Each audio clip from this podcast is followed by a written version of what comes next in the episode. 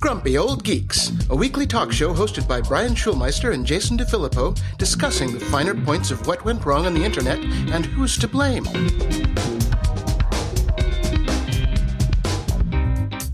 Welcome to Grumpy Old Geeks. I'm Jason DeFilippo. And I'm Brian Schulmeister.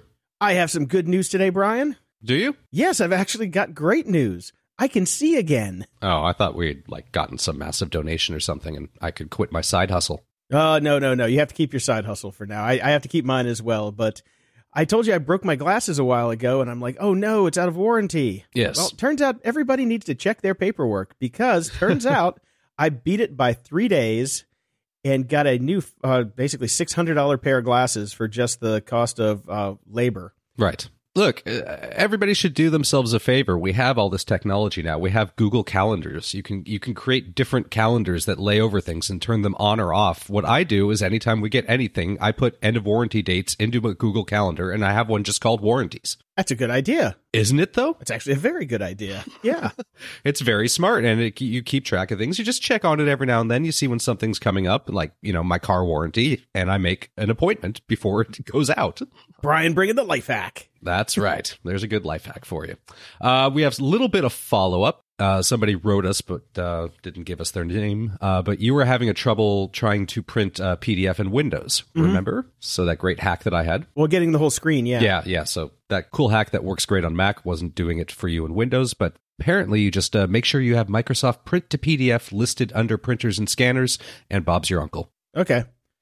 I will check that out because I think I just did the built in PDF printing from the browser. Yeah, yeah. So I guess this will solve that problem. So you're set, which is nice. Yeah, I will check it out. I want to talk about something that's been pissing me off. Uh, Uber is running commercials. Oh, God, I know. They're everywhere. The commercials are not to get you to use their service, they're to get you to come and work for them, Yep. which is a little weird, right? That's not traditionally what one would run a commercial for. I actually find these commercials offensive. I think it's ridiculous. Their their whole their their slogan is "Get your side hustle on." Is this what we're now aspiring to as as a nation? Uh, yeah. I don't know where you've been, but pretty much, yeah. isn't what we should be going for is a job that doesn't require side hustle? I mean especially it's like i can't tell if it's a single mom or not that's the it, that's in the commercial that's running all the time. Uh, you don't see a husband. They go on vacation. It's just her and the kid. So she's driving around and uh, presumably has a different job but she's driving around during the day so i don't think that she has a regular job i don't i don't understand what's going on here it really just I, it, it drives me crazy. I guarantee absolutely nobody that works for Uber that isn't a driver side hustles driving for Uber. They have a job that pays them well enough that they don't have to. So I, this is I just find it horrible that this is where we're at. Oh, it drives me crazy. I know. I know. Take a breath. Take a breath. So I was just it really I I don't know why that got under my skin so much this week, but it did because probably you can't get away from the commercials. They run all the time. Yeah. I watched a little bit of the Olympics and they were just everywhere. So we have them Yes. linked in the show notes so you can go check them out. If you if you're a glutton for punishment and want to watch a commercial for a really crappy company over and over again. Yes. Yes, and uh, you know, give up the dream of actually actually having one job and spending time with your kids. Get your side hustle on. Yeah, that's never going to happen anymore. We're done. We're done with it. I've got a side hustle. I'm walking dogs now to help pay the Are you really? Yeah. I literally I've got I, I deal with my dogs enough, but nope, nope, I need a few extra bucks a month because, you know, uh things are tight as they say. So I got to go make some extra money to keep these guys in kibble and daycare. I don't know how we managed to slide into the gig economy, but uh, that is everybody's reality now, apparently. Yeah, it's going to be as short a trip down doggy lane as possible. I can guarantee you that. But when you, when you got to do it, you got to do it. I'm not above taking, you know, taking the odd job to help pay the bills when you have to. Yep, I'm I'm there. I'm uh, working part time and scrabbling to take uh, little jobs here and there. Some of which I've talked about. Some of which involve WordPress. so sorry. Yeah, I know. What are you going to do? Oh, Squarespace. HostGator website builder. You can just That would, uh, out there. That would require a budget to like move and redo sites. So Oh yes, the moving is the problem. Always. the yeah, problem. they don't want to pay for that. So They don't want to pay for anything, especially when they hear No. WordPress. It's like free website. I know. Nobody wants to pay for anything online anymore, but we'll get to that. I have some stories about that. Yeah, definitely. I just want to point out that is the most, you know, hateful thing that WordPress ever did. It's like free software. And for developers, it's like it it just made our lives miserable. Mm-hmm. There's a special place in hell for Matt Mullenweg and his marketing team from WordPress. because Yes. how many times do you have to fight your clients? Say, no, this costs money. No, that's a plugin. But no, plugins aren't always free. If you want one that does something, you have to pay for it. Oh, and you have to pay me to install it and configure it and manage it and update it. Oh, you don't want to do Yep. that either? Okay, well, there's Squarespace. Yep. Well, yeah. Awesome. yeah. do you watch any of the Olympics? Uh, I'm trying to. Uh, my wife is Canadian. Winter Olympics are a big deal for Canadians. NBC's broadcast coverage is so horrible. It's so bad. Uh, my wife is pissed all the time.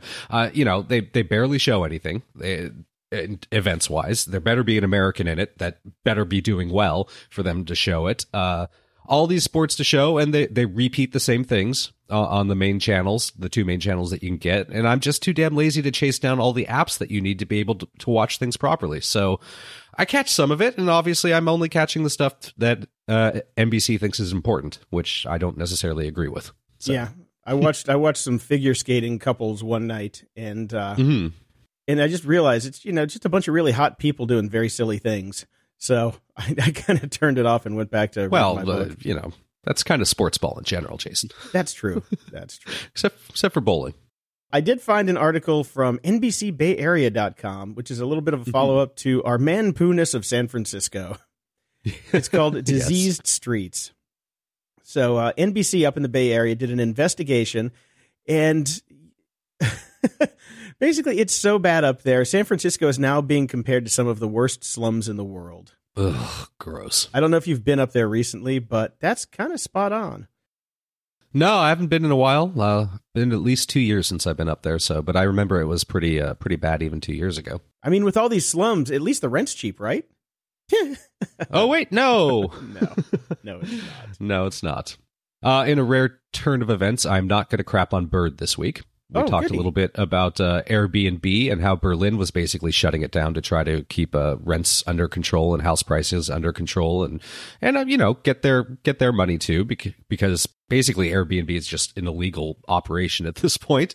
And to prove that point, Santa Monica is having problems with Airbnb. Now they had already started a dedicated enforcement team about a year ago uh, to try to stop uh, all the illegal short term rentals going along here, uh, but the uh, people who want to do things illegally are getting smarter.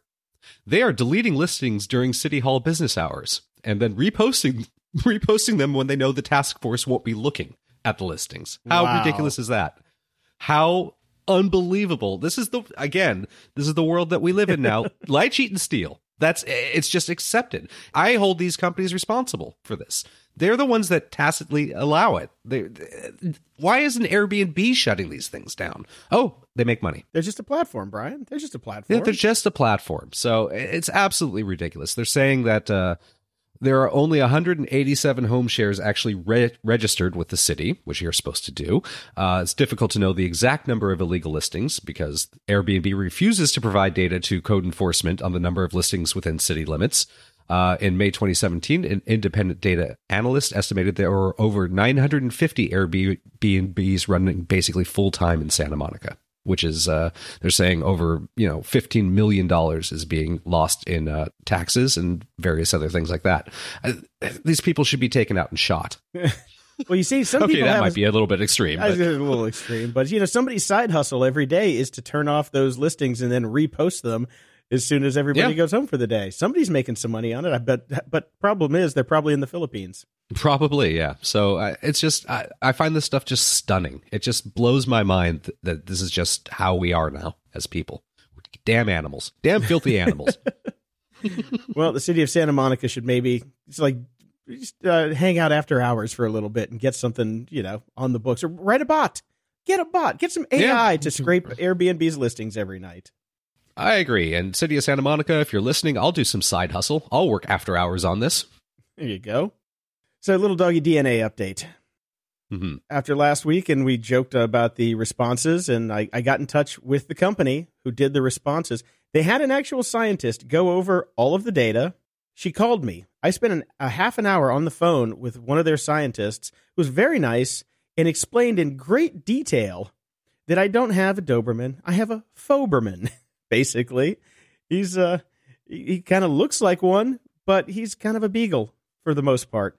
Um, and she went through all of the data with me, and she made a very compelling argument that yeah, I got a mutt that looks like a Doberman. He's only going to be about fifty pounds. Wow. So they were they were right. Yeah, I applaud them for all of the work and how how she explained everything to me. I'm like, uh, I understand, you know how things like this can happen, but she showed me like she went and like pulled his panels and plotted on a graph like this is where all the Rottweiler DNA is. Here's your dog over here, somewhere way off to the side, not even in the ballpark. Same with Rottweiler anything. so, you know, my bad. So, Wisdom Panel, I owe you an apology, and I think your customer service is fantastic. I was actually very impressed. You forwarded the email to me. I haven't seen customer service like that since well, the internet started. Seriously, and this wasn't a that wasn't a uh, like a form letter. You could tell that was you know handwritten based on the data. And she even sent me Yeah. different links based on the phone call to talk about different coloring. And I just thought I just wanted to follow up and, you know, do a mea culpa on that and say, hey, if you want to try Wisdom Panel, by all means, link will be in the show notes. And I just want to make a quick note since you just said wisdom, and that made me think of wisdom teeth. Uh, uh, I don't know if you've uh, ever had a really bad sinus infection. Um, we've been just trading illnesses around this house. I guess that's what happens when you have kids. It's my my kid was sick, then my wife was sick, then I was sick, then that went back to the kid, and we're working our way through it all again. Uh-huh. And I ended up getting sick again, and my I, my sinuses hurt so bad, or they're so like congested right now that my teeth are numb. oh my God. Has that ever happened to you? And let me tell you, it's really hard to talk with numb teeth. So you, you're hearing me like go all the time. My my teeth are actually numb right now. okay. I was wondering what was going on with you. I'm like, have you, are you doing a little day drinking? You know, No, with all no. that money like, from your I, side hustle, did you go buy some nice whiskey? yes. No, I'm uh, I'm on a lot of medication and my teeth are literally numb, so my mouth keeps catching. It's really weird. So sorry about that for this Okay. episode, everyone. Well, I'll do my best in editing. Uh, and a hearty fuck you to LinkedIn. Uh, you, I remember when, like a couple months ago, or maybe it's been over a year now, when my friend Ted Rheingold died, and it was a big shock to the internet, and basically, you know, giant kick in the stomach for all of us. And of course, this week I'm having a really bad day, and then I get a pop up email on LinkedIn saying, "Go celebrate Ted's fifth job anniversary." Yeah. Yeah, Nobody's really figured out how to deal with people passing on social media yet, and it is awkward and weird. Yeah, it just really ruined my day. But you know, I'm over it Oh, now. sorry But still, just a hearty fuck you to LinkedIn for that. I, I mean, I don't want to. it's so hard to unfriend anybody or unfollow anybody on LinkedIn that it's just like you have to like call customer service and send emails. They may have changed that since in the since the old days, but back in the day, you could not unfollow somebody because you were tied in business. I'm like, maybe they fixed it. I'll take a look later. But on a high Right. note, the Grumpy Cruise is a hit. Everybody wants to go on the Grumpy Cruise. well, at least six people in our Clash Royale clan. And the Clash Royale clan is GOG.show. If you can't listen to it, don't ask. Damn it. we say it every show. We say it every show, and it is by far the most uh, asked question on all of our platforms. GOG.show. There's there's spots open right now if you want to jump in. Go, go, go, and stop asking us. But yeah, we're we're discussing where to go on the cruise in the chat. So a lot of people are in. Let's do it. Okay, I guess I have to be in too then. Okay, good. Then you're planning it. Nope.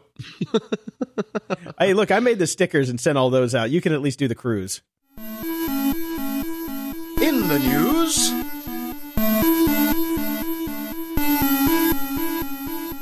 The FCC has finally published their net neutrality order. Yes. which now opens the ring to all the fighting. Here come the lawsuits. Here come, here come. Send in the clowns. Send in the clowns. So Yes, here comes the request for funding. Here comes the let's protest this stuff again. It's just never going to end. Well, Congress has 60 working days starting from when the rule was published, so clock is ticking. So they have a chance to mm-hmm. overturn this, and they're it looks like they've got close to the numbers that they're going to need because Right. nobody wants this. Nobody wants this. Yeah. Just the scumbag that's running the FCC, who's now under investigation, wants it. Yep, that's pretty much it. Welcome to uh, yeah, United States of corruption.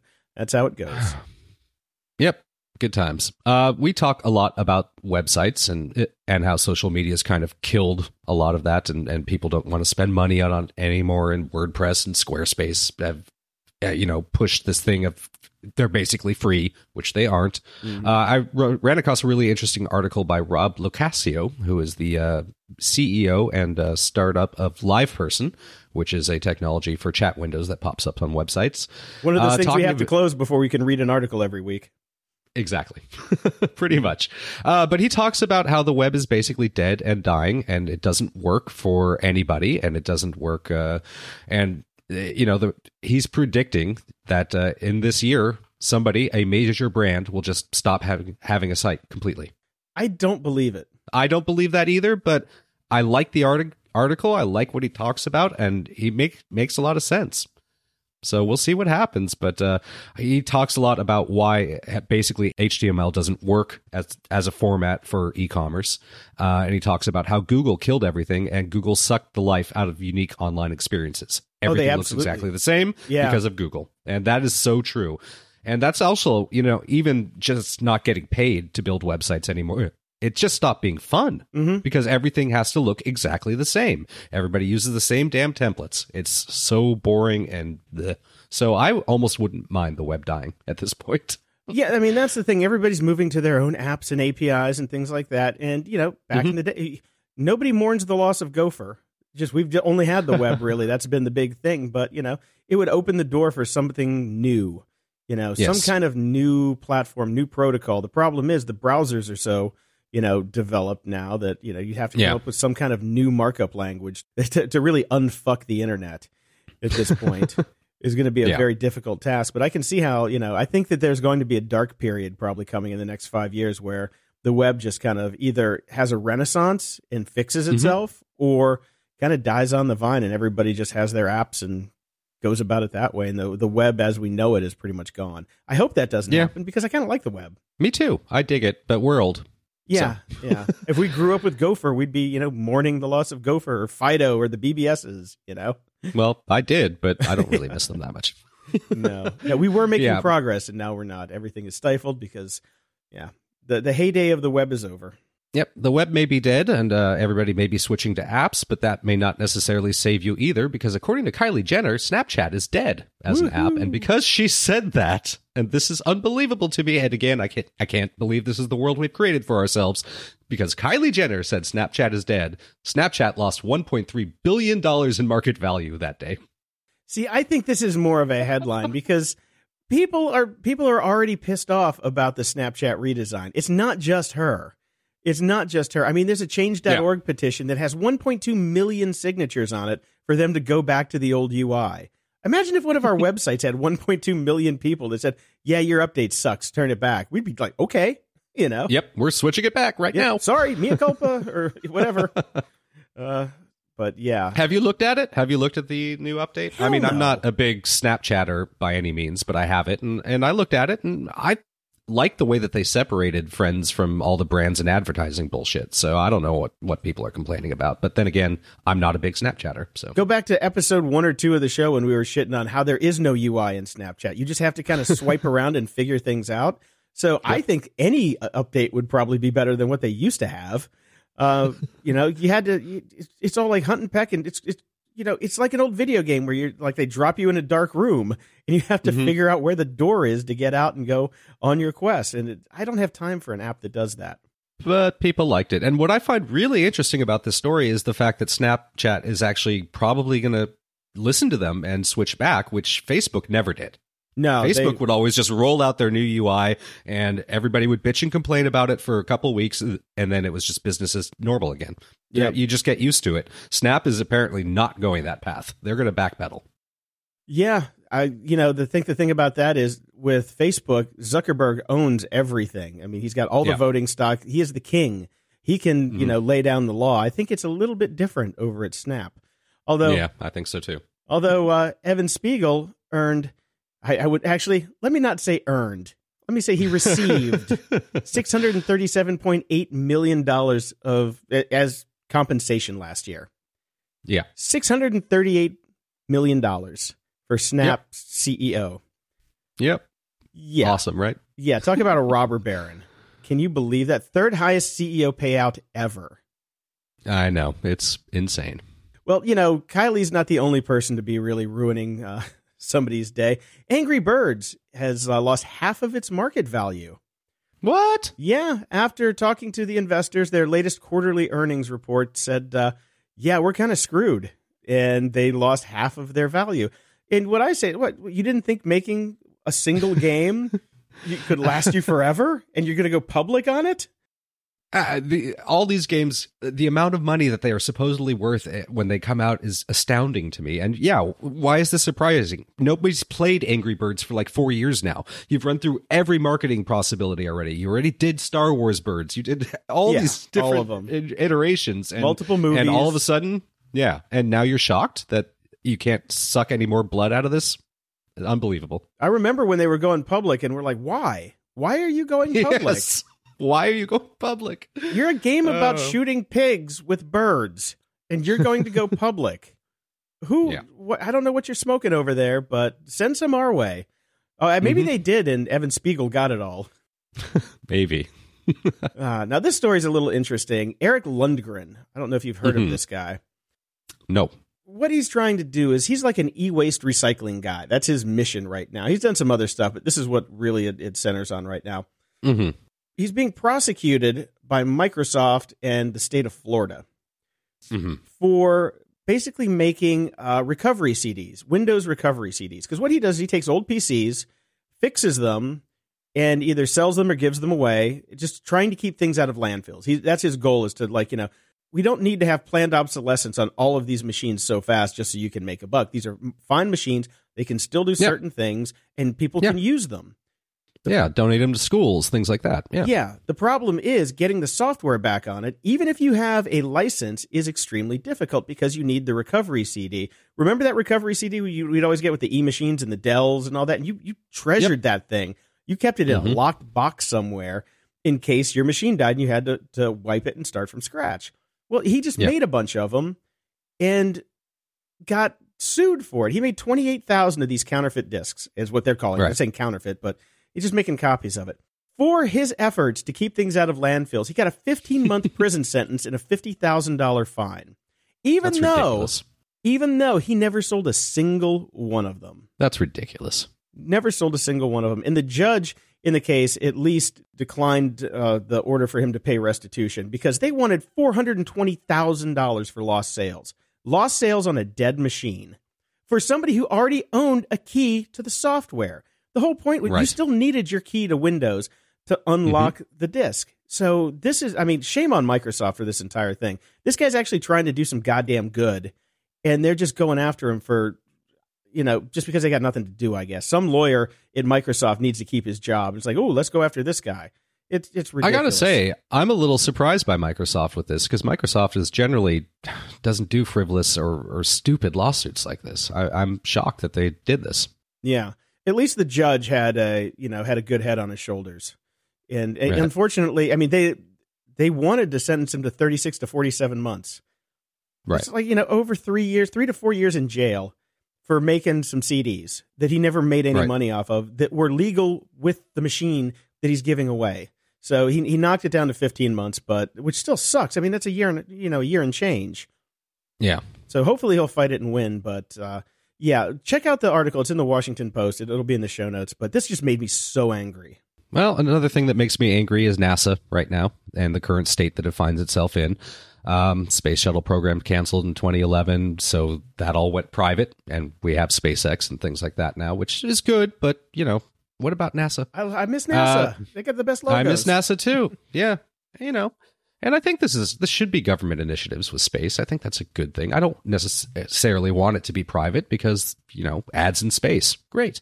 Uh, but uh, we might have some pretty soon because the ISS, the International Space Station, uh, we're I guess looking into the possibility of selling it Yeah. and letting private space industry take it over. And great, that's awesome. Well, I mean, it's got a it's got an end of life on it, so they need to like you know if they want to make a new one, they need the funds Yeah. to go make a new one. So why not sell off the old one, make a new one, and before this one falls into the atmosphere, let some people go up and you know have space sex on the ISS.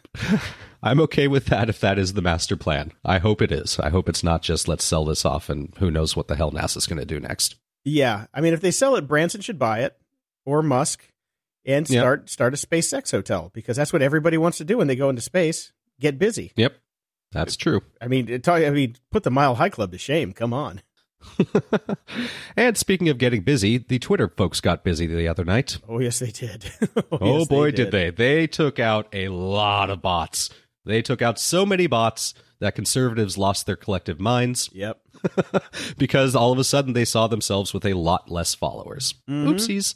But that's good. Uh, we got a note from a friend of the show, Tom. He says, The great Twitter purge is underway. I can't say how good or bad their bot detection algorithms are, but they're at least doing the bare minimum. On December 23rd, I set up a honeypot account and collected over 5,000 followers who were absolutely 100% bots. In the past week, that's been slowly cut down to seven. Wow. Three of those are new users I suspect are actual accounts, and the remaining four are marked by Twitter as suspicious. So we have firsthand knowledge of what's going on there. So yeah, it's pretty crazy. I mean, people lost their minds on Uh, and a lot of people lost their shirts. You know what I'm not getting from Devumi, the people I bought those uh, 10,000 followers from? Customer support. A reply. Yeah, That's what not what I'm getting. I'm like, can I have my hundred bucks back, please? Uh, every every user you've ever sent me is now gone.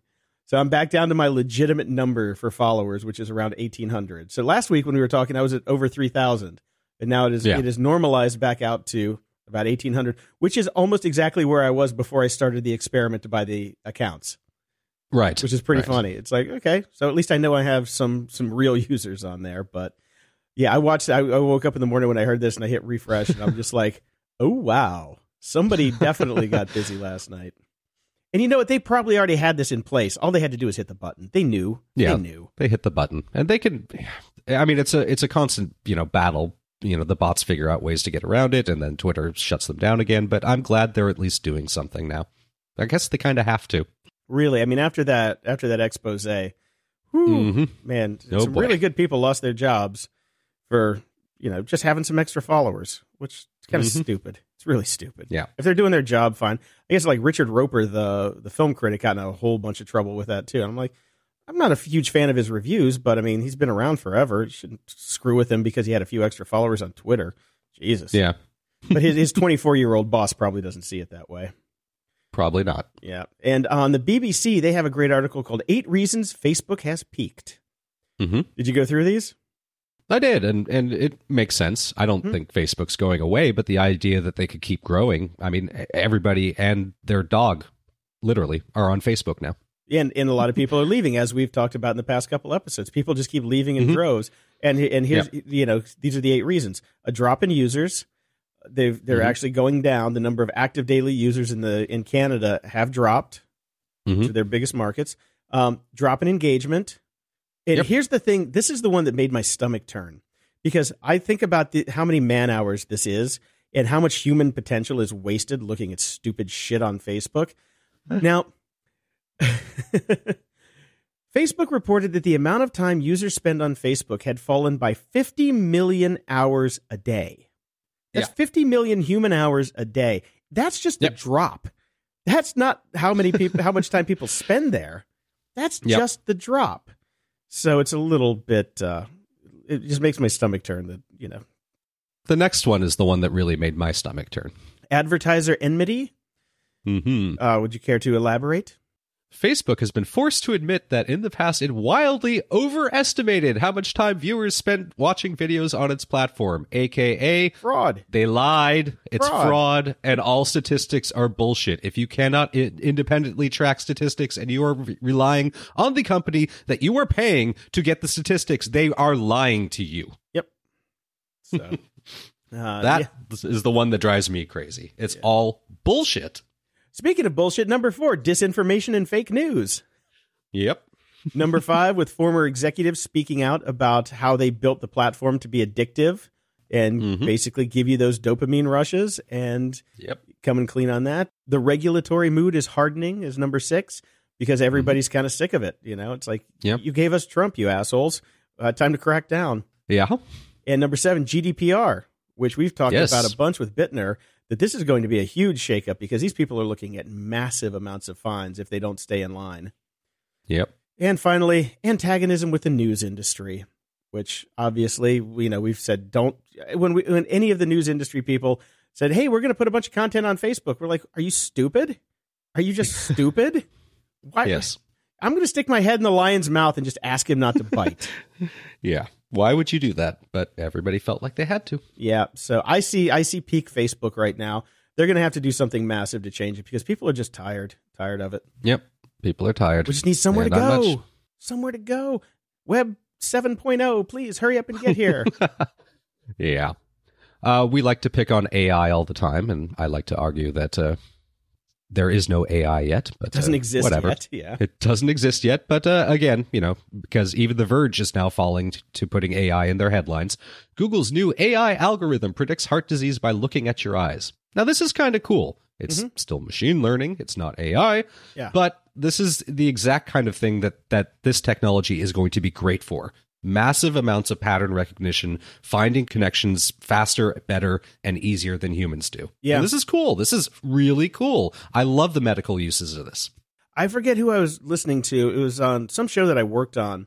A guy was a Mhm. machine learning expert, and he was talking about, you know, what kind of jobs would you tell people not to go into right now if they're in college for it and to change their major. And cardiology was the first one. He said, "You- you don't want to be a cardiologist. Machines can spot anomalies way better than people can. And Yep. cardiology is going to be one of those those fields that is just going to be obliterated pretty soon Yeah. in the next like five to ten years. So like if you're in if you're in college for cardiology, just get out now. You know.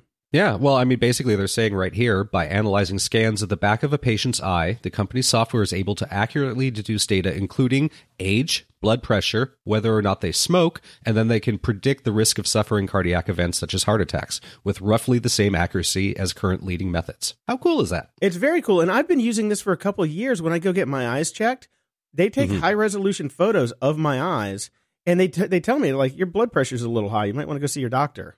I'm like, Right. "Oh, that ain't gonna happen. but uh, thanks for letting me know, which I already knew. But yeah, they can come up with so many different things, and the, the scans of your eye are pretty cool. So I guess they're Mhm. taking all of those scans and running them through the pattern recognition, which is great. I mean, yeah, if, if I had to sign a form that said you could take, you know, use the photos of my eye to, you know, next time I come in when you take a picture, it'll be better than it is now. Sure, take it. Go. Yeah. By all means. The one thing though that is also not AI is the uh the AI that we talked about uh last week or the week before that's doing the uh, the fake videos from Derp Yeah. Fakes and those guys. hmm This is my favorite one of all time. Somebody took Alec Baldwin's President Trump impersonation and put Trump's real face on it. Awesome. It made, I mean, I was just cracking up. It was so perfect. It was so perfect. There were a couple other ones in the article that just weren't as good, but that one was so damn good. Just, It was really, really good. yeah. And speaking of that, lawmakers are now worrying about the rise of fake video technology. So it- Yep. this has gotten the gotten the ire up of people in Congress, and they are worried about this thing, and uh, they're going to start looking at it uh, a little more deeply, which will be interesting. I don't know what the hell they can do about it, but Uh, that's the problem. It's Yeah. it's the fact that we're rapidly heading towards a place where you're not going to be able to trust anything that's digital. mhm, for the most part, let's go back to film. Please. Uh, well, let's go back and talk about AI again really quickly because uh, a new report has emerged. Uh, AI risks are painting a grim future. It's a 100 page report entitled The Malicious Use of Artificial Intelligence Forecasting, Prevention, and Mitigation, uh, boasting 26 eper- ex- experts sorry, from 14 different institutions and organizations. Uh, they do not have a rosy view of what AI is, is going to do to our world. Uh, the big takeaway of the report is that AI is now on the cusp of being a tremendously negative, disruptive force as rival states, criminals, and terrorists use the scale and efficiency of AI to launch finely targeted and highly efficient attacks.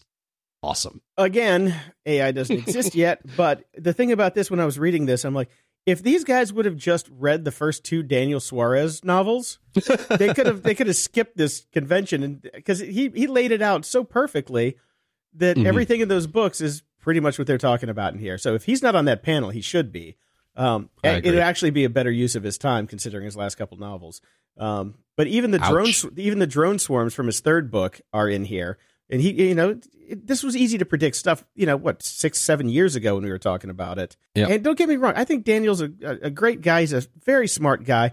He just needs a co-author. That's all. You know, Yeah, last last book wasn't that great. no. Well, last all of them after after Freedom TM, I I was done. I've read them all, but I'm just like, and you had the problems with the one because you know, of course, the old professor gets the the hot hot intern. Yes. It's the it's all sci-fi authors can write anymore. So Elon, who is on the board of OpenAI, has finally stepped down from the board. So he's going to All spend right. more time on uh, his other options instead of spending time with this because maybe he's just like, fuck it, let's go make some rockets so we can get out of here faster. but also, they're doing quote unquote AI at uh, Tesla for the, I know, I know, uh, for the self driving car projects that they're working on. So he, he thought it might be a conflict of interest. Yeah, that makes sense. I Mhm. can see why. Yeah. Good on him. I like him more and more every day. Now, I've never seen this site. You probably have musicbusinessworldwide.com. Why, yes, I have. There's a great article in here about the great big Spotify scam. Now, this is this is not Betteridge's laws of headlines. This is somebody who has a lawyer. it says, "Did Yes. a Bulgarian playlister swindle their way to a fortune on on streaming service?" Mhm. Yeah, that, that's a lawyer that wrote that because from the research in this article, yes, there was a Bulgarian playlister who did swindle Spotify out of a lot of money. Lower estimates are Did two- he? But it, it, Did he though? Is it swindling or Uh, is it playing That's that's Playing that's my question. I do not think he swindled Spotify out of anything. He gamified Spotify He gamed and the he system. won. Yep, totally Mhm. gamed the system and won. Like low estimates are two hundred eighty-eight thousand a month. High estimates are four hundred fifteen thousand dollars a month. But he did this all with twelve, or she, I think it's a she, did this with twelve hundred premium accounts, which means they were paying Spotify for Yep. twelve hundred accounts. So they let it go Yep. for a while until somebody at the music label pointed it out. That like, why is this on the global list? There's nobody listening to this playlist, and they're like, oh well, it, it, I I don't know. So this person took a lot of money out of the mouths of of starving musicians and took it for themselves because they found a loophole. Because technically, what they did seems to not be illegal. It was within the terms of service. Yeah, I don't see how it could possibly be illegal. There's nothing wrong with what this person did and very clever. I mean, I respect this as opposed to the people that are pulling off Airbnb listings when they know people aren't working. Right. So, you know, this is all right. I I, I hope Spotify learns a lesson and they can shut down those uh those loopholes. they say that they're working on it, so we'll see. But uh, I'm just pissed we didn't think about this because, well, we didn't have well, the, we did. we didn't have the, we, we, what we actually discussed this very thing. That's I, true. I know we did. Yeah, we did. discussed this exactly like two we years just- ago. Yeah. like we do with everything. We just we just don't do it. Well, you know why? Because 12, 1,200 premium accounts on Spotify is a lot of money, and we're broke. So we we That's need a true. backer. We need a backer for our Black Ops. So if anybody out there right. wants to write us a check so we can do some of the crap that we talk about on the show, get in touch with us. I'm Jason at grumpyoldgeeks.com. Apps and doodads. About a year ago, I signed up for Rescue Time for the Mhm. un- exorbitant amount of over $70 a year. And what Rescue Time did was it tracked all of my app usage on my Macintosh computers, either my desktop or my laptop, and you could put it on all of them and it would track it across. And I got a picture of what I was doing throughout the week. Right? Right. hmm The quantified life that we always talk about not doing. Exactly. This was my quantified life. And it was, you know, it's kind of just hands off quantification, as it were. Right. uh, I I thought it was interesting for the first month, and then after Mhm. that, I would just get an email once a day that told me when I had done five hours of productive work. And Right. after that, I mean, I never looked at it again. So fortunately, when it came time to renew, my credit card had been declined because I changed my credit card, as like we talked about on the last episode. Thank you again, person on Virgin America stealing my credit card to go get a martini.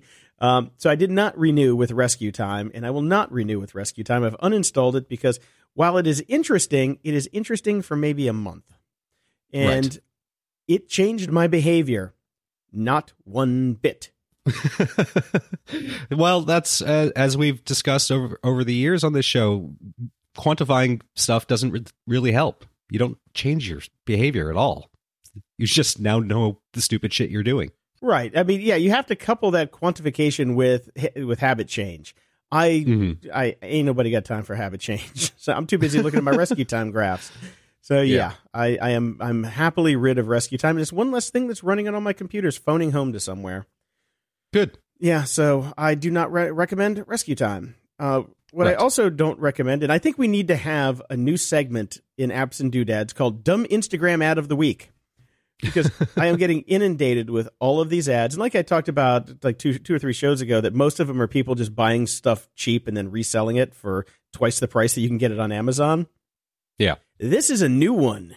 This is called the Shape Scale.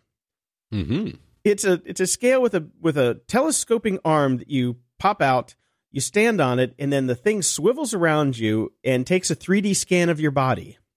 Right. Something that nobody wants. Which you then do what with? It, over time, it will tell you exactly where you're losing fat or gaining fat or how your Mhm. body is changing over time. You know what tells me that right now? Clothes. Very good point, Brian. It, you, you don't you don't even have to get that "Does my ass look fat?" Amazon product to tell you that your ass looks fat. You can just tell my ass doesn't fit in my jeans anymore, or Mhm. wow, I got more wiggle room in these. Nice, I like it. This is like the really quantified self since it is scanning you and and it's phoning that scan home back to the servers where it can then be analyzed and uh, against And your other hacked. scans. And hacked. Exactly. I do notice that everybody in the uh, photos and videos of this are wearing clothes, but I know when I weigh myself, I'm butt naked because I don't want a single extra ounce of anything on me. But the thing about it is, that's not even the worst part about it. You know, it might be a good idea for some people to do that, but uh, people like who are you know professional athletes and things like that, but they can go get like DEXA scans and stuff like that to tell they're fat. The problem with this is the scale is three three hundred and forty nine dollars Mhm. plus nine ninety nine a month. Your scale comes with a subscription, Yes, because you're using their storage space, right? or you can pay six hundred and ninety nine dollars, and that's the all you can eat package. But who knows how long they're going to be in business? So you know, if you're going to hedge your bets, you would go with the nine ninety nine a month, thinking that they're probably not going to be around very long. But that's still a high price point to pay for a scale. I thought my Mm-hmm. Yes. Aria at ninety nine bucks was too much, and this thing is it's ridiculous. Who needs this? No one. No one needs it. No. So that is my dumb Instagram ad of the week. Okay, we'll have to make a jingle. Dip-a-dip-boo. Or wah, wah. I also think we need a jingle f- for for these companies, for these companies that just are black boxes black, and don't tell you how anything works, and they just lie to you because that's everybody right now. YouTube's in a bit of trouble. again. YouTube's trending YouTube's trending section is under fire once again after another misleading offensive video made its way to the top of the list. Uh, this is after the shootings last week, and uh, the far right kind of went, yeah, as they do, conspiracy crazy, and are claiming that some of these students that are speaking out now are actually crisis actors. They're not real students. Oh yeah. And uh, one of these videos made it to their to YouTube's top trending, even though it's not supposed to. YouTube's algorithm is supposed to pull pull out misleading videos and things of that nature, misleading clickbaity and sensational titles and thumbnails, impact viewer satisfaction and engagement. So, uh, according to their own terms of service, this wasn't supposed to ha- happen, and it keeps happening, and nobody seems to know why, except of course YouTube knows exactly why because it's their damn algorithm. Uh, Now, are we sure this wasn't the Russians? hey, hey, it could be at this point. Who the hell Well, because after the shooting, the the bot farms went into high gear on Yep. getting misinformation out there and and just stoking the the you know the whole gun violence thing and you know Yep. gun rights and all that. A lot of the the chatter that everybody's been hearing is from Russian bot farms. So yeah, which I is take crazy. I don't I don't trust anything anymore. Yeah, I don't either. We're already there. Mhm. Ah, so I'm not a big YouTuber, but that is something something I use a lot. I, I had thought that I'm a year and a half now into having my kid, and I had thought I'd have a lot more apps and stuff to talk about in here, but I've mostly kept the kid life analog, which has been a real joy. I love not having that be digital, so it's been fantastic. But the one thing I do use all the time is the YouTube app on Apple TV. They updated it. Uh oh. Oh boy. Here we go. It is horrible. I mean, people hate it. I am not alone on this one. Start a Uh, petition. a There's a, yeah, start a change.org petition. They've gotten rid of so many features. They've tried to make it. Why do people keep changing things? It's like I am I am becoming my dad, but I'm not wrong. uh, your complete guide to the new Apple TV YouTube app is a link in our show notes. You can go look at it. I don't know, you know, not a lot of pe- people probably use it. I do. I use it all the time. I've created playlists that are like you know fi- you know Sesame Street shorts on on YouTube are about a minute or two lo- uh, long. So you make a playlist and you put like fifty of them in in there, and to maintain parental sanity, you randomize it. You put it on shuffle mode. They got rid of shuffle mode. Oh God. They, th- you cannot shuffle playlists anymore. You have to you watch them in the order that they're created. Why? Why would you get rid of that? I don't understand. and they've done things like they've uh, if you subscribe to channels and you want to go through your subscriptions it used to be like a little grid so you could see like 20 at a time or whatever. Now there's these gigantic icons you only see like four at a time. So if you've subscribed to like even 20 channels it takes a lot of time to scroll through them all. It's just stupid. It is completely user unfriendly. The one thing that they that i've also noticed is they play a shit ton more ads now they have definitely fixed that part. so there are ads upon ads upon ads, way more more than would pop up in the old version of the app. So I, it's just bad. I wonder if the same people that redesigned Hulu redesigned YouTube because I don't know if you've seen the Hulu app, but I mean, No, you should check it out because you will you will just lose your mind. You will lose your mind. The UX yeah, and the UI on that is so unbelievably bad that you know they lost me as a customer because of it. There's there's no way to Yeah. find anything. You can't use the app. yeah, yeah. The YouTube app is just so bad now on on Apple TV. It's it's frustrating. I'm frustrated every day now when I'm trying to play some stuff for my kid. Why don't So you get a can go to PC and plug it into your TV and then just use the web app? Use the website. I'm Sorry, s- not the web app, the website, and just and just Yeah. lock it into your TV and make a media center. I think I'm going to have to go around to doing that. So once again, all these things that are supposed to make us uh, make make things easier for us are just making it harder. So And the web still good wins. times. Yes. Speaking of the web and app changes, I whatever happened to the activity scroll on Facebook that used to be on the far right hand side? Is it just me that hasn't seen it for two months? I turned Is it, it off completely? with. I've turned mine off with uh, Facebook Purity or FB Purity. So maybe you turned it Yeah. off and you haven't checked unchecked the box. No, I, I checked that. I might have to try uninstalling FB Purity and see if it comes back because I miss it. That that was one thing I actually liked about Facebook. Okay, I don't. I don't. So it I just me. Okay, I will check into it. Yeah, yeah. Uninstall FB Purity and just. It's a good way to reset your calibration on how terrible Facebook is. Is to turn FB Purity off for a little bit. I tried it for a week and you can't use Facebook then. Period. You can't use. It. That's Yeah. why I sent the guy twenty bucks. I'm like, thank you. Right. Thank you. If I have Yes. to use this steaming pile of shit website, I appreciate the effort that you've gone into to make it easier for me, and I love you for that. Here's twenty bucks. Go buy a six pack. Um, Damn right.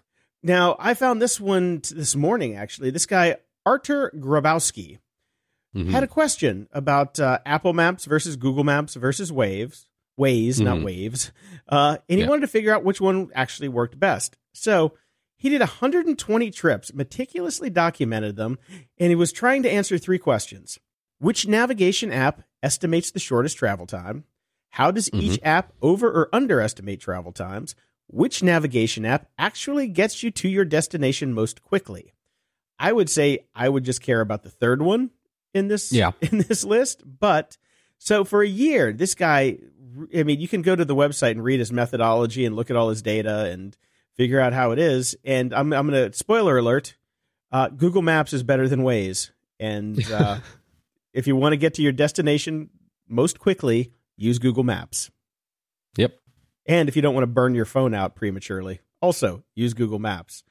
Because Waze, I love this guy. Yeah, I'm so happy he did this because it solves so many arguments that I have all the time with people about what to use. And I've always been Google Maps is the best by far. And it vindication, damn it. Yeah, my friend Ron Jones, who doesn't listen to the show because he hates podcasts, will never hear this, but he's a Waze guy. Uh, I think MXV, who does listen to the show and is a friend of the show, uses Waze. So, Mike, go back to Google Maps. uh, and uh, this is my favorite one of the week. I found this one over on Boing Boing. Uh, make your own Alexa controlled toilet.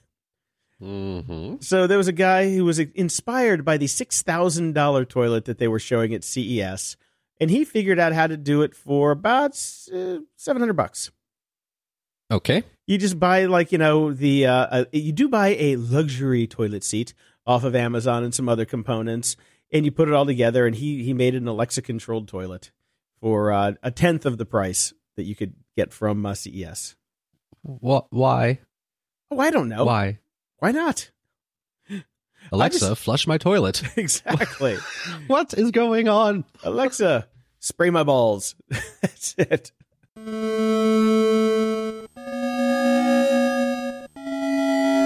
Media Candy. This just in Netflix's Lost in Space reboot reveals first teaser trailer. What's also breaking is I didn't know Netflix was doing a Lost in Space reboot. Me either. Yeah. Uh, I, I- never really liked the show, and I hated the movie. See, you know I love the movie.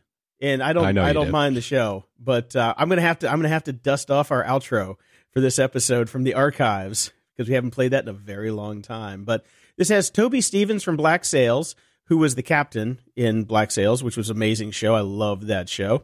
He'll be playing John Robinson. Molly Parker from Deadwood, who was awesome. She's going to be the wife.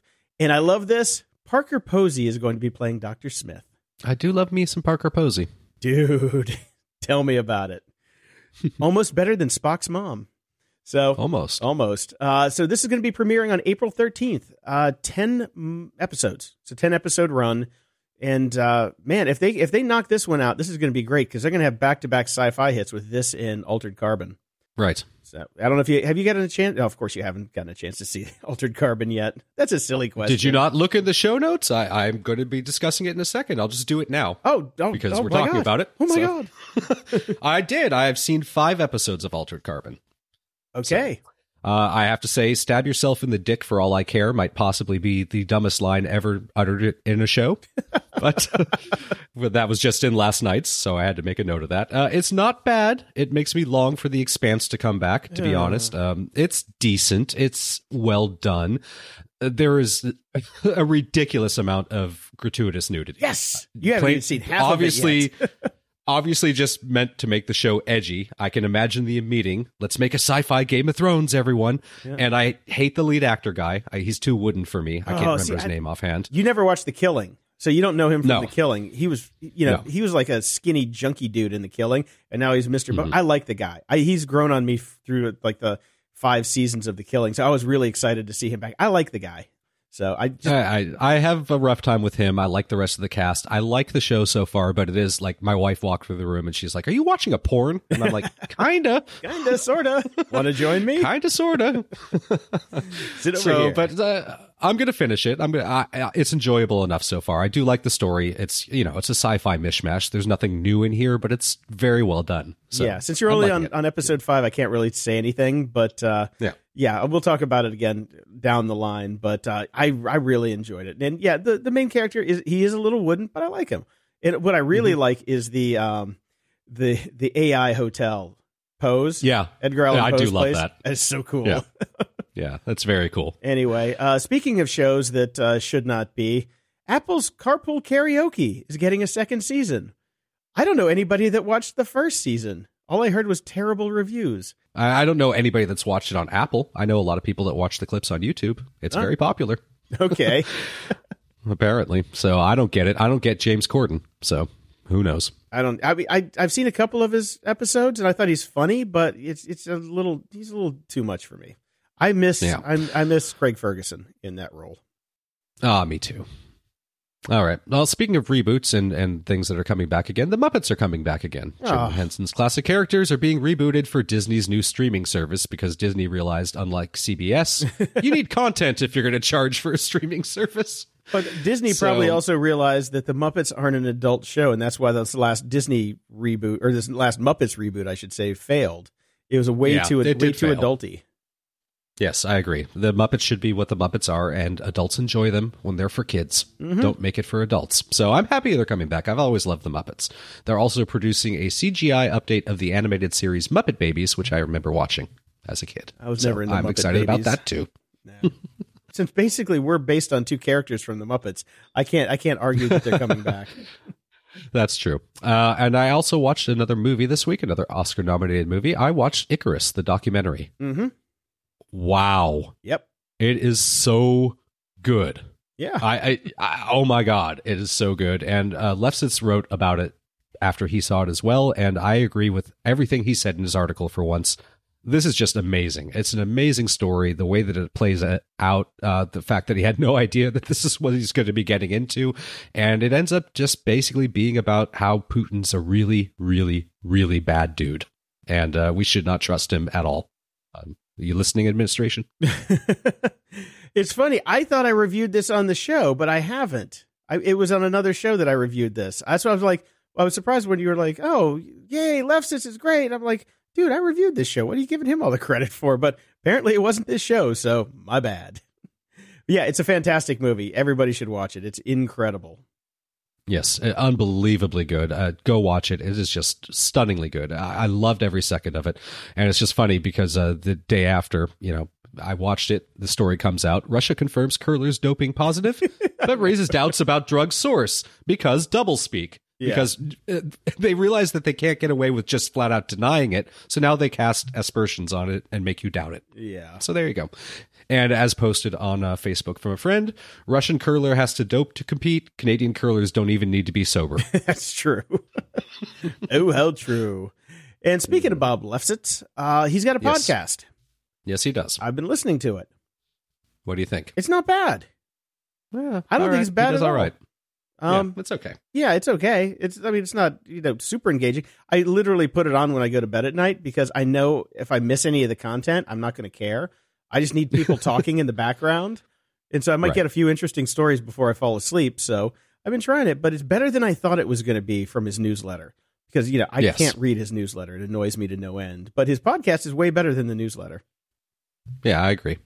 And this is something interesting. I've been meaning to talk about this for months, but I keep forgetting to put it in the show notes because I'm always in my car when I think about it. When I have to listen to NPR in my car because there's nothing else on, Mhm. I noticed that they're using the kind of these smart tags in FM radio. You know how you like Yeah. they can push the uh, you know the artist name and the song name to your Mhm. radio. Yes. WBEZ here in Chicago, and they're probably doing this with most of the NPR stations. They're pushing traffic updates. Nice. So you can see, so you don't have to like wait for traffic on the hour or traffic on the threes. Uh, it literally says it's like okay, Lakeshore Drive, twelve minutes from you know fifty five or whatever. It's just like it. You can you know the codes because you listen to traffic all the time. So if you know where you're going, you can see the codes come by, and it just streams traffic to you constantly. I thought that was really clever. That was a really clever use of the technology. That's a very good use of the technology. Well done. Well done, NPR. At least you do something right. Security? Ha! The gang's all here. We're back with Dave Bittner from the Cyberwire. How's it going, Dave? Oh, just dandy, gentlemen. Just dandy. How's everybody doing? Peachy Kino. Excellent. So we're going to start off this week with a little bit of follow up from Haque, spelled H A Q U E, hmm. which I think is a very clever way to spell hack. I think it's elegant. You sure it's not like a sneeze? Like "Hack you, hack you. could be, could be. Yeah. All right. As a quick aside, I always thought it'd be great when, when my I could never convince my wife to do this, but I thought it would be great to give my kids a middle name that was just a sound. So, like, you know, my son, my oldest son's name is Scott David Bittner, right? So, you know, my middle, my first name is his middle name. That's a little tradition we have in the family. Bad OPSEC, bad OPSEC. Males. Ah, whatever. so, but I thought it would be funny to have a, one of it, uh, give a middle name that was like, just, and you know, and I don't know how you spell that, but just say, hi, I'm Scott David Bittner. Right. anyway, my wife wouldn't go for it. I'm John uh, Door from Star Trek Smith. Right. exactly. Exactly. Right. Somehow I just couldn't get her to buy in on that one. I don't know. I can't imagine why that didn't happen. uh, yeah. Yeah. Anyway, I, I I digress. Okay, so I got a tweet from Hack you. Uh, Mhm. when we was talking about the uh, canary in the coal mine idea that I was talking about last week, it's apparently been done. There's a site called canarytokens.org where you can do that already. Hmm. And he says, check out check out the risky.biz episode where it is discussed free and awesome, which I believe is his podcast. So we want to give him a shout out for that. Oh yeah, that's great. I, I have heard of. Uh, I, in fact, I know people who regularly use those kind of tokens in emails so that they can know if an email was opened or forwarded or things like that. Oh, Pretty common. Interesting. Yeah. Definitely be checking that out at some point. And uh, friend of the show, David Teeter, sent us an awesome graphic. This is from XKCD. It's 2018 CVE list. I'm not going to step on the joke, but uh, go to the show notes and uh, click on the link and check out the leaked list of major 2018 security vulnerabilities. it's quite funny. It's a good one. Yeah. And uh, Lifehacker again came out with a pretty basic but uh, probably needed guide for a lot of people because everybody now has smart home devices. This is how to protect your privacy on your smart home devices. It runs through the basics, the Echo, the Home, and the Home Pod. If you have one and you've never taken a look at the settings, I highly recommend you go check out this article. Some basic stuff to just shut some things down. It's interesting to me how many people are uh, sort of poo poo these devices and say, I'm not putting a bug in my house without really thinking about like, uh, is there a shortage of microphones in your house? Like every single phone you have, every single computer you have, Probably your TV. uh, you know, you, your t- yeah, you can, I mean, you can put a band-aid over the camera on your laptop, but you, it's hard to plug up the microphone. I know we've talked Yep. about that before, but, uh, yeah. so it's just an interesting perception thing, I think, that people think of these devices as being more spy like, I guess because they assume they're always listening, which I suppose they are in a way. hmm In a way, with a small buffer that gets Right. deleted, in Yeah. theory. In theory.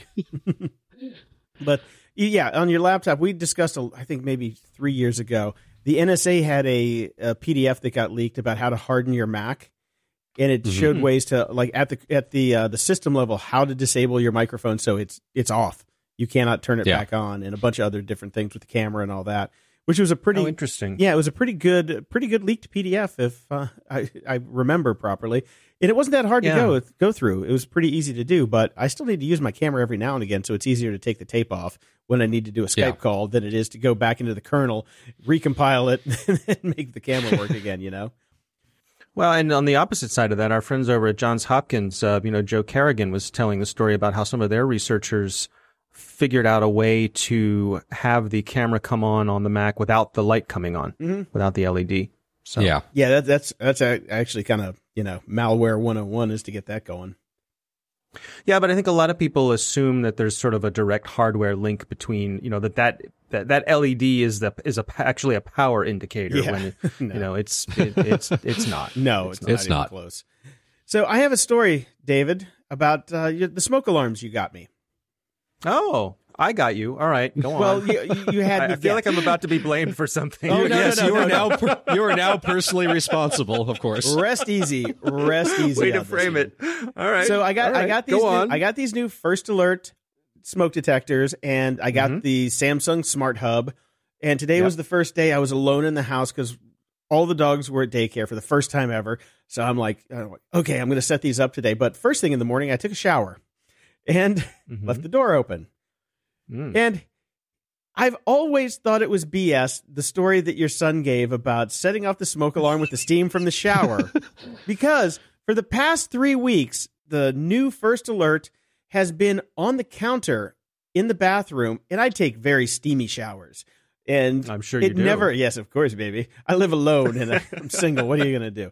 And uh, it has never gone off ever. And there's so much steam in there. I'm like, okay, this is the same smoke alarm that he has. I can't set it off Right. with my crazy steam. I'm thinking maybe some shenanigans were going on with the kid that day. Maybe a little puff puff, if you know what I'm saying. Not out of the question. Today, I was taking a really hot shower. It was really cold in the house and it steamed everything up. And my 10 year old first alert smoke alarm started going off right outside the bathroom door because I still haven't put up the new Ah. ones yet. Uh huh. And there I am, laughing my ass off, dripping wet, naked, with the towel, waving it at the smoke detector, Smoke alarm screaming at you. Right. and just and, and I'm, I'm cracking up because I'm like, yeah, this is pretty probably what David's kid was doing at the same time. Vindication. You're you're in an elite club now. Yep. so at the same time, like when I was done, I got out of the shower. I ripped that one out of the ceiling and put the new one up, and then I went I went through the house today and set them up with the smart hub. So now I'm all set up with all of my mm-hmm. my alarms. It wasn't a bad setup with the No, With the no, I smart thought hub. it was pretty straightforward. Yeah, yeah. Yeah, so now I can check, and I can even check battery levels on them, which is really nice. So all in all, the the investment in the smoke alarms and the smart hub was under two hundred bucks for four alarms and the hub itself.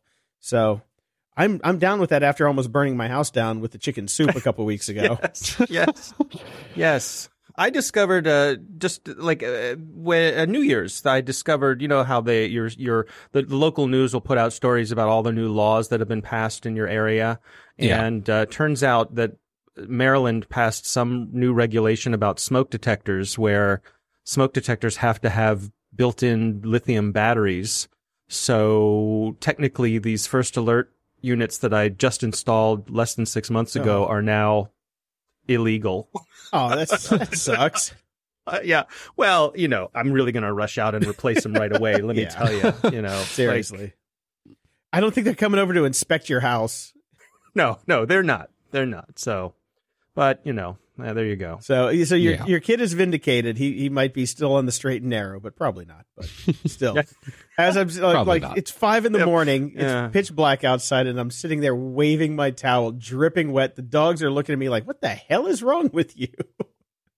I thought you said the dogs weren't home. At five in the morning, they were. I had to get up early to take them to uh, the daycare, so when I got home, I could do I the see. settings to put them all around the house. Ah, ah, I see. I Yes, this was- that. yeah, Yes, this the, the indignity.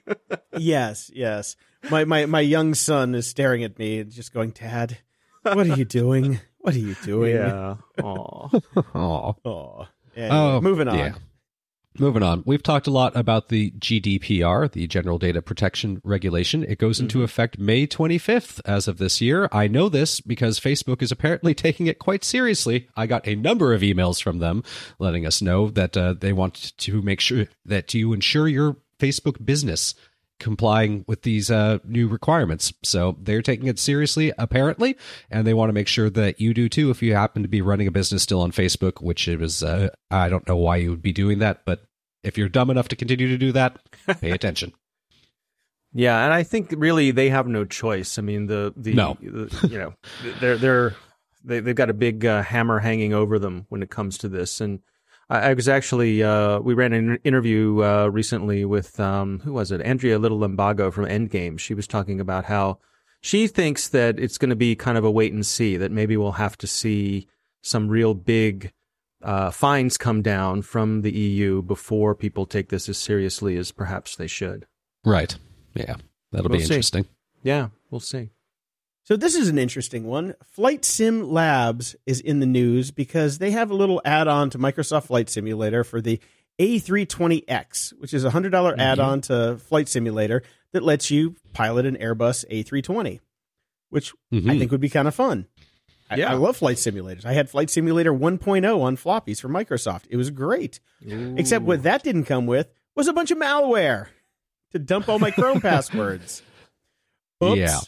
These guys Oopsies. yeah, these guys put a Chrome password dumper in there to basically what they're saying is, well, this is only triggered when we detect a pirated copy of our software. Well, Right. as history will tell you, uh, ask Sony, uh, that's a bad idea. It's a really, really bad idea. So the community has come out against them and torn them to pieces. And so they defended themselves and said, "Oh no, no, don't trust. It's, we're not using it against you, our faithful paying customers." And they're just like, "Screw you! You put malware on my machine." And they're like, "Okay, okay, sorry, sorry, sorry, sorry. Our bad, our bad." And that's kind of how that played Yeah. out this week. But how do these companies think that they can get away with this crap anymore?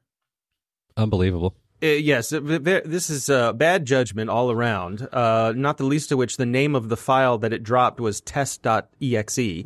so, you know, that couldn't accidentally be clicked on. And again, like like you said, they're claiming that that file will only be invoked if they um, detect that you're using a pirated serial number. But uh, to me, this is it's like you stole my software from me, so now I'm entitled to burn your house down. Exactly. Like yeah. this is not this is not proportional um and uh so they may have some legal problems ahead I hope so.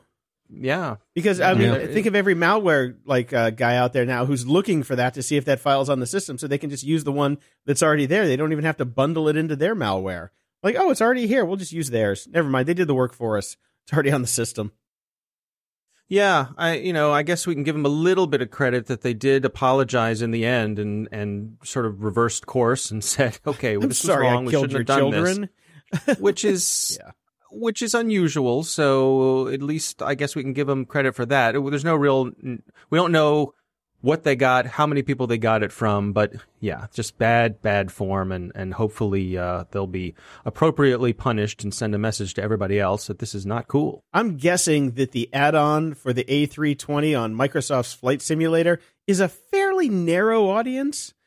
I don't think we're Yeah. talking in the millions of people here, Probably not. no, but, but still, uh, but still. if- but but still, I I think to that point though, you could see how if you were the person making that and you did have a limited audience, how it would really stick in your craw that you saw all of these pirated serial numbers being phoned home to you, you know, from the from the Pirate Bay and Yeah. so you know wherever.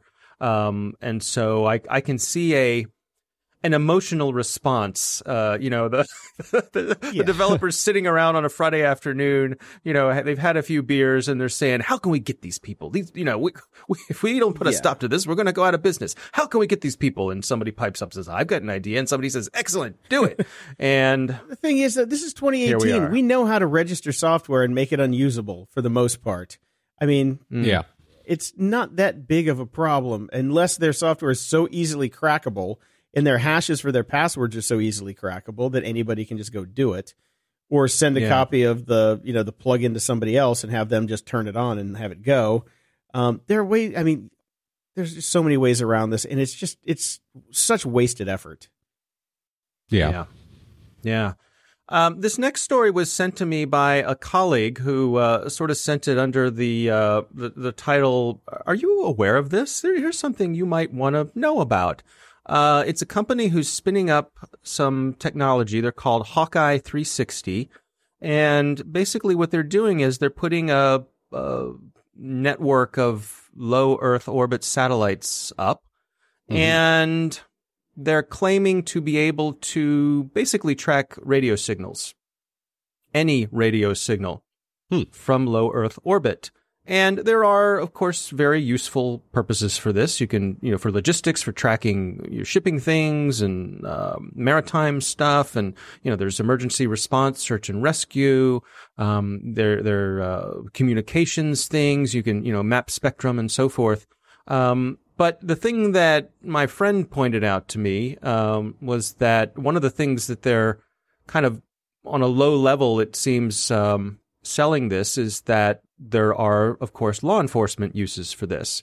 Mhm. So if you can track a cell phone signal from space instead of having to use cell phone towers, Mm. uh, this would enable you to do such a thing. Now, again, you know, legitimate uses for this. Uh, you know, for example, if you had a couple of ships at sea who were on a course to meet each other and suddenly they turned off their transponders, um, but there are crewmen on those ships who still have their cell phones on, you could track those signals and, you know, if they're up to no good or, you know, with, uh, uh, counterfeit materials or you know smuggling or things like that, then you could use this to track them. But but I think there are there's the potential here for some serious uh, civil liberty issues as well. So I uh, put this in here to see what you guys thought about it. i want to know how they're going to track a cell phone from low earth orbit if it's not pinging a tower Yeah. that It's weird. i mean if they can do that the technology that they've created is incredible Well, I don't know for sure. I mean, and, and you know, when your cell phone can't hit a tower, it goes into high power mode and just starts trying to reach out and find a tower. Mhm. Right. And so, uh, you know, I guess it's a matter of how much sensitivity do these low Earth orbit satellites have. And I- I'm, I, I'm, to be clear, I'm speculating on some of this, but, uh, you know, conspiracy theorists start your engines. Um, it- it's an interesting new approach to technology, or I, it's probably not the right way to say it. it. Somebody's spending a lot of money to put these satellites up into space, and there are lots of applications for them. I guess to me, this is just one of those things we're going to have to keep an eye on, kind of like we've kept We have to keep to keep an eye on things like on. stingrays. Ha ha! Yes, but it's sort of the it's the sti- it's the stingray technology, Mm-hmm. perhaps taken to another level. now are these Yeah. actually in space right now because it doesn't seem like they are this seems like a proof of concept and they're raising money to get the get them in the in the sky I do not believe they are in orbit yet. Okay, I so this is this is are basically like this could just be a guy out there with a website making Could stuff be. up. You know, Could be, could be. They, I mean, they've got some pretty. Uh, some interesting press. They've got some names on their board and, and Yeah. they on their board of directors, and they've been around for a little while. So Mhm. I think it's more than that. But Yeah. uh, eh, just it, it's uh, as much a thought exercise as anything, but uh, something I figured our audience might enjoy checking out. yeah. Yeah. So we don't need tinfoil hats. We need tinfoil raincoats. I Big umbrellas, yeah. Yeah. Yeah. Tinfoil umbrellas, yeah. What are you gonna do? Now, uh, this one, this one is because we talked about travel and border crossing and things like that in the past, and I just, I just saw this this morning, and I was just, this was a Picard forehead palm moment. U.S. Border Patrol hasn't validated e-passport data for years. Turns out, for the past eleven years, they haven't been able boy. to actually do the checks on the RFID chips that are in the back of our passports that they're scanning every time you go through customs. Mm-hmm. So theoretically, until now, you could have been changing all of that data because they're not checking like the hashes against the data. So they can't really tell if the signatures match the data. So they can't tell if it's a forgery. Right. 11 years they've been doing this. 11 years. Because they just Yep. haven't installed the software. and and at the same time, they're requiring other nations to be compatible with this system, Yeah. Yes. uh, the system that they're unable to use. Yes. Yeah. It's awesome. So I just, I'm like, you know, it, we can, we can have conspiracy theories for days, but I think the, the level of incompetence is just so fantastic that it's really not worrying about. So that just comes Yeah, back I- to your Hawkeye. I'm like, uh, until somebody, you know, tags me with a Hawkeye map somewhere, like prove it works before you can, uh, before I'm going to worry about the, the, the law enforcement applications because all of these things are just, they're, they're vaporware. I remember when these passports first came out, you know, there were people, the privacy folks were saying either hit your passport with a hammer Yeah. or put it in the microwave for a, few, you know, a few seconds. or buy a fifty dollar the- wallet that you could carry it in. Right, but this was more to actually disable it Oh, even yeah, yeah, for the, the the border people themselves. Gotcha, So, yeah, when- so they can't scan it, you know, so that it just becomes a like an old fashioned passport. I do remember the nuking Uh, the passport phase when that those first came out. That was fun. Yep. Yep. Yeah. Yeah. it was a common common advice. So yeah, it's interesting. Eleven years seems excessive to me, but um that's the pace of progress, I guess, in the government sometimes. Oh well. There you go. Um our next story here, uh I, I put this in here uh, for Brian and uh also uh, well also because I know you guys talk a lot about this notion of um, universal basic income, and this Mhm. story touches on that as well. The story is uh, tech companies should stop pretending AI won't destroy jobs. Right. And uh, you know, the the writer here um, is basically making the point that yeah, the you're, there's going to be a lot of jobs lost, and there isn't going to be work for everyone. And he admits that he's perhaps a little contrarian, and not everyone agrees with him. But uh, at the very least, we should be prepared for this possibility, which it seems as though, certainly here in the U.S., we're not prepared for this possibility. Oh no, not not even slightly. So I do like this. I like this article a lot. I mean, I this is this is my viewpoint, and I, I tend to agree with him. I don't see this as a, I don't I don't see AI as as making a, creating more jobs. It's going to take jobs away. I don't see any other way around that. And you know, so it is frightening. It is it is worrisome to me that uh, that we're head, heading here, and we're not even really having the discussions. Well, and, and for me, so much of our culture, how we identify ourselves or define ourselves, I suppose, is this notion of independence, of of hard work, and and that work equals value to society, and h- our ability to adapt if that becomes no longer the case. And I think I agree that we are probably heading towards a time when that is not so much the case uh, how we value each other and, and put value on people and you know friends, family, colleagues, neighbors. It's going to have to change, but unfortunately, it seems as though that sort of change is slow coming. So interesting times ahead, perhaps. Guys, you've already I missed the point about this. Yes, No. it's going to destroy a lot of jobs.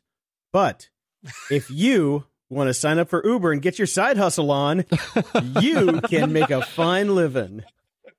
That's true. I forgot about that. That's Good point. Well, what happens when Uber becomes all self-driving, smarty pants? Well, then, Hmm. then we're all screwed. But it's not here yet. I see.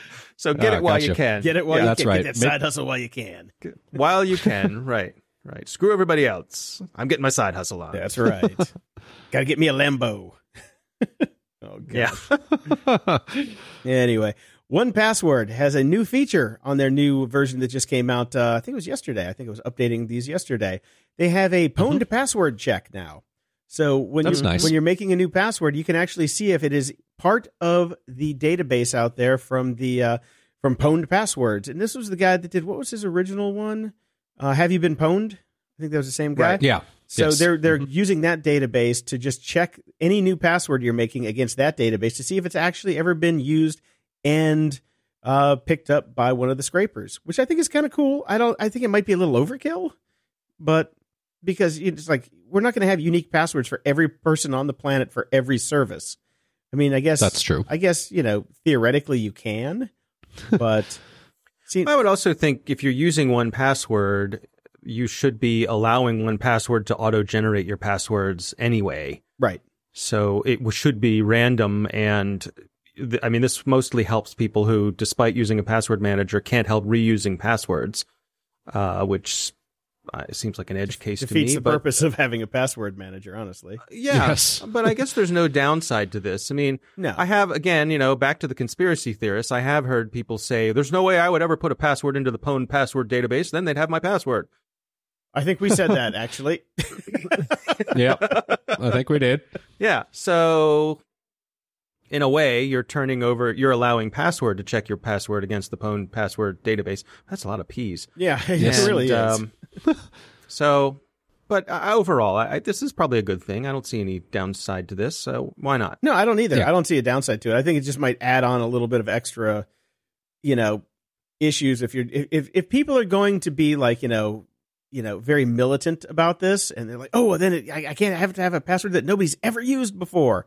It's, It Mhm. just seems like kind of silly because with the password restrictions on some websites, there's going to be a finite amount of passwords that can be used on that. Yes, it's probably greater than the amount of people that can ever sign up for a website, but still, every now and again, Mhm. you might get some overlap, and then you got to do it again. And I mean, it's it's it's a, I think it's a cute gimmick, and I don't think it's much more than that. Yeah. Yeah. But no, no harm done, I guess. No harm, no foul. Right. All right. So this last story, uh, this one's for you, Jason. And we're back to uh, our running theme of uh, teledildonics. Uh, this is uh, via Zack Whittaker's Twitter feed. Zack Whittaker is the security editor at CBS, and uh, he had a nice tweet here from the inbox: a vibrator that orders food following an orgasm. Okay. this is technology I know we've all been waiting for.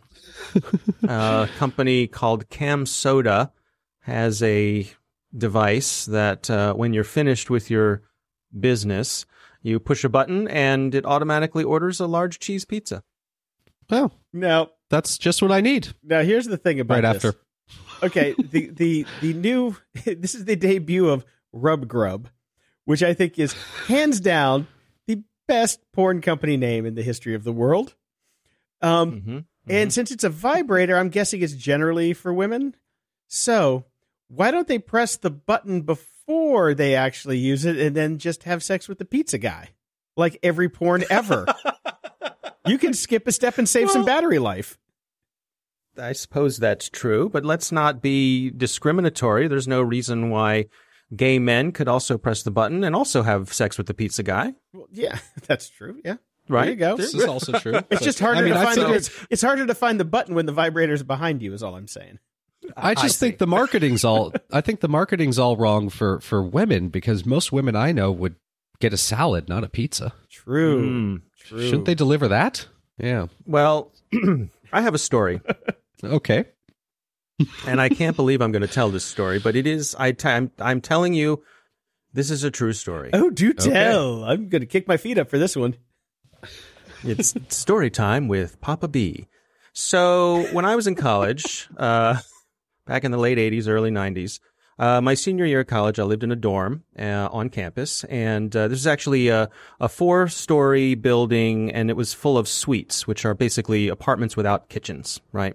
So I was in this suite on the fourth floor, and this was imagine a U-shaped building, and our suite was in the lower part of the U, the curved part of the bottom of a U. And we were on the fourth floor, and um, I had three roommates. There was a double room and two single rooms. I had one of the single rooms. And the one of the guys who lived in the double um, discovered that because we were high up in the air, if you looked out our window down at some of the other rooms, all the windows had mini blinds, and of course you would adjust the mini blinds so that people could not see in from below, but you could see in from above. So one of our roommates uh, learned that one of our neighbors, uh, another student presumably, um, she and her boyfriend were on a schedule, a regular schedule, and the schedule involved the boyfriend would come over the same time um, a few times a week, and um, the schedule it, it was actually uh, involved. Um, how shall I say this? He would pleasure her. Uh, in fact, he to the point where he kept his clothes on and she did not. Uh, he would pleasure her, and then uh, after she had her fun, um, they'd order a pizza Nice. every week. They'd order a pizza. Okay. Now, to me, this seems like the dream guy for every. I mean, really, right, ladies? I mean, yeah. this is this is a this is a true gentleman, right? Takes takes care of your needs and uh, and then brings food gives you a, or orders gives food. You, yeah, gives you a slice after. That's nice. Right, exactly. So after we had established what the schedule was, um, you know, we we did research and and by we I mean all my other roommates because of course, uh, uh, being a peeping tom is bad and I do not recommend it. And uh, This is you know, quantified stalking because you guys actually measured Yeah, when things exactly. were The- happening. yeah. Well, if- hopefully the statute of limitations has run out on whatever this was. So, uh, just for fun, being crazy college students uh, that we couldn't resist, uh, couldn't couldn't uh, resist ourselves. Um, we ordered the pizza ahead of time Nice. because we we knew they were on a schedule. So when he, rather than waiting until they were done, we, uh, we- uh, uh, another part of the story is that the Domino's pizza was literally about a hundred yards from this dorm. It was across the road. So you could so time you it knew, perfectly. Yes, you knew because they they walked the pizzas over to this dorm, and you knew it takes twelve minutes to cook a Domino's pizza. It took about two minutes to walk over, so you could, with some uh, amount of precision, know when that pizza would be delivered. So at this point, we had our data, we had our charts and graphs, we knew exactly, you know. How to time things, and so we did. And so, sure enough, we were all gathered around watching, and we ordered the pizza. And uh, sure enough, this the gentleman shows up and uh, takes care of his his uh, his regular obligations and everyone's happy. And as they're finished they sure enough right on cue the pizza guy comes knocks on the door and uh, hilarity ensues when you see the gentleman there at the door scratching his head. Did you order the pizza i didn't order the, i don't think i ordered the pizza. Who ordered the pizza? So this is not this while they have automated this idea these folks who made this device that orders the pizza i would just like to say for the record this is not a new idea. This is an idea that we had come up with some 20 some years ago. Okay, so so everybody, so so both of them came at the same time. Uh, nice. Oh. now here's here's the thing that I'm that that we kind of glossed over is is kind of the the slogan of the rub grub. Get off Mm-hmm. and get stuffed, all with one quick click of a button. Missed that bit at the end of there. Yeah, get off and get. stu- It usually goes the other way around, but yeah, you know. they're flipping things on their head. It's it, it What happens if when you're in your enthusiasm, you inadvertently order two dozen pizzas? you know. You just keep jamming the button. You keep pressing the button, pressing the button, pressing the button. Uh, hello, ma'am. We're here with your two dozen pizzas. Sally's hungry tonight. right. Exactly. Exactly. What what could possibly go wrong? what could possibly? All right. possibly? Well, go on that note, gentlemen, Nice. You have you have just ruined the innocence of all of our listeners who looked up to you. Oh yeah, I'm sure. Oh, I can't Our- wait to our- hear the feedback. Our listeners are so innocent. Yes, said I was, I was in college. It was a you know it was an innocent time back in the eighties. We had to find entertainment All right. where we could. That's true. There was no Yes. internet yet, so we didn't have phones. We didn't have you know we were d- dial up modems. We were dial up BBSs is what we were doing. Yep. That's So right. it's a different time. All right. Well, thank you for the story, and we will talk again next week. All right. Thanks, guys. Brick a brick. This is pretty cool. There were some original script pages for Bill and Ted's Excellent Adventure posted on Twitter by one of the authors, uh, Ed Solomon, who co-wrote it. And it's it's a really interesting. This is a little short article in Gizmodo, but it's really fun to like listen to him talk about the script and how he's like nobody's ever going to read this thing, but we were in such a good mood when we wrote it. But if we don't do anything else with our career, we are happy to say if we put out, you know, be excellent to each other as a meme in the universe, we've done our job. I thought that was pretty cool. Yeah, I like that. So if you're a Bill and Ted's fan, which everybody should be, you should go check this out. It's it's it's a really cool little uh just a cool little snippet into the writer's mind. And I found this one this week, which because I'm in the middle of Top Chef. I the, the last episode is on my DVR, and I was looking at this site, and I almost ruined the finale for me because they have all the results up there. Uh, it's called TopChefStats.com, hmm and it is like you know MLB stats, but for Top Chef because they're on like you know season 15 or something like that, some ridiculous number of seasons. Uh, but they Right. t- they go through like you know okay, people who cook risotto never win. People who cook this always you know it's like it has like the splits on who cooks what and who ha- wins these competitions is more likely to get to the top. It- It's it's just a mm-hmm. really cool site. If you're a Top Chef fan, you have to check this out. It's really fun. And I put this one in here for you, Brian. It's another one from Gizmodo. I hope this kid appreciates how awesome his custom made Star Wars ATST high chair is. And it is a really cool hand carved chair, high chair, in the shape of an ATST. Did you check it out? I did. Spoiler alert: the kid will not appreciate it. Okay. Kid's too young, but I Ah. appreciate it. It's badass. Okay. we'll make you a man chair for. Oh, that'd be nice. You should, oh, you should make bar chairs. Oh, that'd be very cool. Yeah, you somebody should do make them a that. bigger. Yeah. Yeah. Somebody who has skill with woodworking and gives a shit. Yeah, not me. Put them on Etsy. We'll buy them. That's right. Or Brian Yes. will. I won't. And we've got some really good news for for the two of us, Jason. What? There's a, st- a good study that just came out that found out that for those, if you want to live to be over 90, alcohol is better for you than exercise. Yahoo! Doggy! I'm in. I'm yes, in. when it comes to making it to your 90s, booze actually beats exercise, according to a long term study led by the University of California. Uh, tracks 1,700 nonagerians enrolled in the 90 plus study. Nonagerians? Nonagerians? Eh, whatever. 90 old people. And they discovered that subjects who drank about two glasses of beer or wine per day were 18% less likely to experience a premature death. Uh, participants who exercise 15 to 45 minutes a day cut the same risk by 11%. So work out a little bit, drink a little bit, and you're going to live forever. Other factors found to boost longevity, including weight. Uh, if you're slightly overweight but not obese, cut your odds of an early death by 3%. Okay. It's, uh, so they say it's not bad to be skinny when you're young, but it's very bad to be skinny when you're old.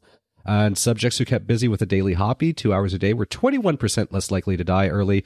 And those who drank two cups of coffee a day cut that risk by 10%. So, by all accounts, Jason, you and I are going to live forever. Yeah, I need to drop about 20 and then I'm in that that that range, but uh okay, yeah. So, I like to drink. I don't like to work Yep. out very much. I can I can get a little bit. Uh and I like coffee. Mhm. I can get a hobby. Yeah. And uh yeah, and I definitely don't like to be skinny. So, I think I think we're going to live forever. Uh, yeah. And if you don't, I have an important link next in our show notes. Uh, gather these 25 documents you need before you die. Wait to shit on Uh, that one. because we're all going to die someday and some of us are getting closer than others but i just thought this was really interesting because it's something we don't like to think about but we do need to think about and it's a handy dandy little uh, little guide to basically st- stuff you need to get together and you should anyways not even just for death this is just look at all these important documents put them in one one place so you've got them so do it people That's- take a look That's very interesting because actually this week I was thinking about putting my will together. Not because we mentioned it from NPR last week, uh, which you didn't believe me about, but I put a link in the show notes that links to NPR on their website asking you to Yep. put them in their will. So if Yep. you missed that You one, were go back to the show notes last week because it is a thing. mm-hmm. But I'm putting together my will because they were saying on, uh, I listened to uh, talk radio in the morning, WGN 720, and uh, they have a lawyer on there, and she's like, look, if you don't have a will, the state has one for you, and your family's Yes. not going to like it.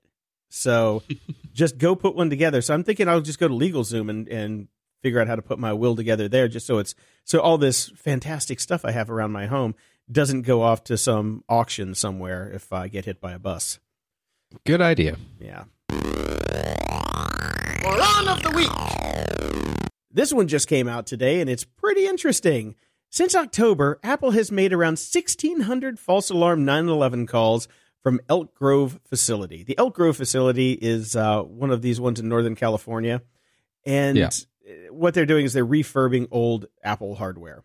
Well, apparently these people are butt dialing 911, and so when they when they look at the enhanced 911 and they can see the address, they see it's coming from Apple and they do it. But the problem there is Apple is calling 911 a lot.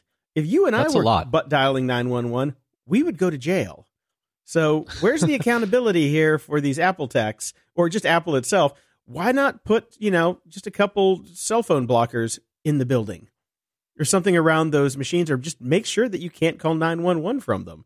Because you know, they Because have that the would be SOS smart. feature. Yeah. Uh, it's just silly. It's very silly that this is actually it, it's such a problem that it made the local news in Sacramento. So it's a problem because at some Yeah. point somebody's going to be on a legit 911 call that needs help and some, you know, idiot on a smoke break just is picking up a bunch of phones and di- like they all dial 911 everyone's like doop, doop, doop, and they're not getting the help that they need. Yeah, that's that's uh, they've got to be getting fined at the very least for that.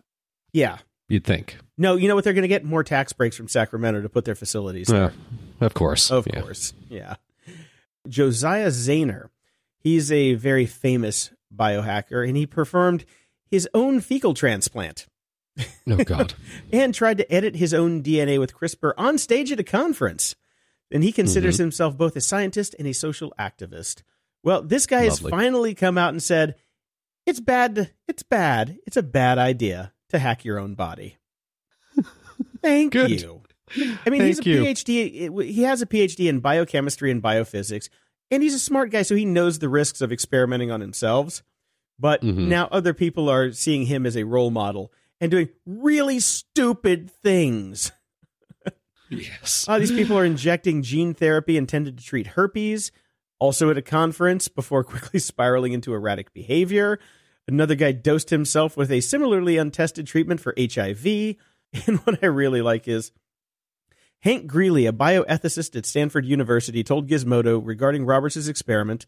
Roberts is uh, one of the guys who did one of the stupid ones. If he really did inject a DIY vaccine, I hope it doesn't hurt him. But if it does, at least he would be in line for a Darwin Award. Bravo. Lovely. Bravo. Feedback loop. Huge thank you to our new Patreon subscribers Matthew M., Mark S., Jessica L., Lon T., Trav H., and Oliver S. Thank you all so very much for joining us on Patreon. We appreciate it. Over on Twitter, we have some uh, comments here. Nerd Rewind sends Dev's been listening to and loving GOG podcast. She's grumpy, definitely feels old, is a geek, and loves their take on things. Give it a listen. Well, you're already listening, so thank you. Thanks, guys. Uh, ben Stanley has sent over It's Done. Winamp 2JS finally supports all three windows. So I guess if you uh, want to try to use Winamp again, you can. Did you play with this at all? No, It's pretty I'm cool. Is it? it's really, really I gotta take a pretty cool. it. It just it, it works just like Winamp. I definitely had an old school boner over this one, just like looking at it and clicking it, and everything worked. And it even had the Nice. you know the the Winamp soundbite with you know with the better than a llama. Oh yeah, yeah, love that. dude. It was so cool. Yeah, definitely check it out. Just just for like two minutes of nostalgia, you'll enjoy it. Okay. Ross Craig also wrote, "People aren't using torrents as much as they discovered Kodi, and now the best APK Terrarium TV for music. I subscribe to Google Play Music. Uh, you know, you're right. We didn't even think about Kodi. Kodi basically Yep. is the same thing as torrents, but for people who don't want to torrent. It's not the same system, but it gets you the same result. But yeah, Yes, I can see how torrents uh, are going downhill, but that's fine. You know, more room for us. Yeah, that's right. And Clue and Vaz writes into you, Jason. You guys need to try this app on your MacBooks. I get more battery time. EnduranceApp.com. Did you check it out? I did. Does it work? It's funny. No. I mean, not as far as I can tell. So it, it says helps your Mac run 20% longer. Uh, you know, it's. Who knows? It Who looks knows like it's it just turning things off at different intervals, like when you're not using them. Yeah, it seems to be. So it may work, it may not. It's it's nothing I'm gonna have installed because I just uh I'm not too worried about my battery life. It's okay. Yeah, because you're always plugged in. Yeah, I'm always plugged in. I'm not traveling a lot anymore. Back in the day, this might have been really useful to me, but now not so much. Yeah, unfortunately, I can't benchmark it either because my laptops are basically in use for about half an hour unplugged every day when I'm watching TV. But for the most Yeah, part, I'm on I'm on desktop machines now. So I, I exactly. you know, I'll give it a shot maybe if I'm going to start traveling more, which I'm not. So um, I put we're going to put the link in the show notes for everybody to give it a shot. But uh, if it's working for you, that's great. But yeah, unfortunately, I Yeah. can't benchmark it at all. So Yeah, that's the problem. yeah. And over at GOG.show, a few people wrote in. First off, uh, we got Jessica here. Hi, guys. Love the show. Informative, insightful, and hilarious. You both obviously put a lot of thought and work into the show, and I'm happy to be able to support your efforts. Here's my question, though. In some of the recent shows, you alluded to confusion between AI and or machine learning. Is there a past episode you can point me to where you go into this in more detail?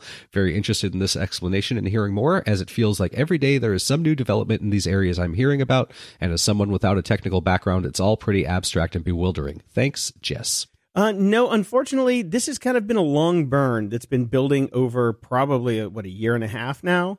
When everybody Yeah. started talking about AI and machine learning and confusing the terminology because AI doesn't exist yet. That's the that's the No. real issue. Is there is no artificial intelligence. People, you know, they fudge the definition for headlines.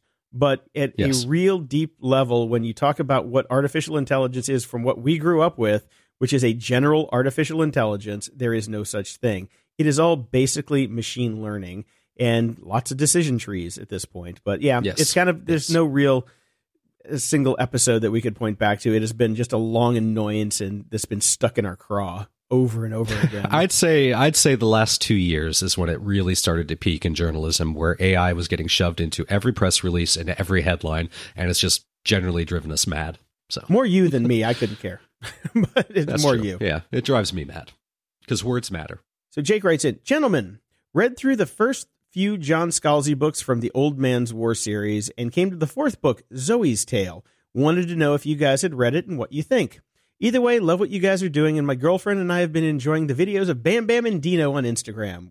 One last thing, a few weeks ago I asked which system care program for PC you guys would recommend, and I wasn't sure if I missed it as I was deploying to the Middle East at the time. Thanks again, Jake.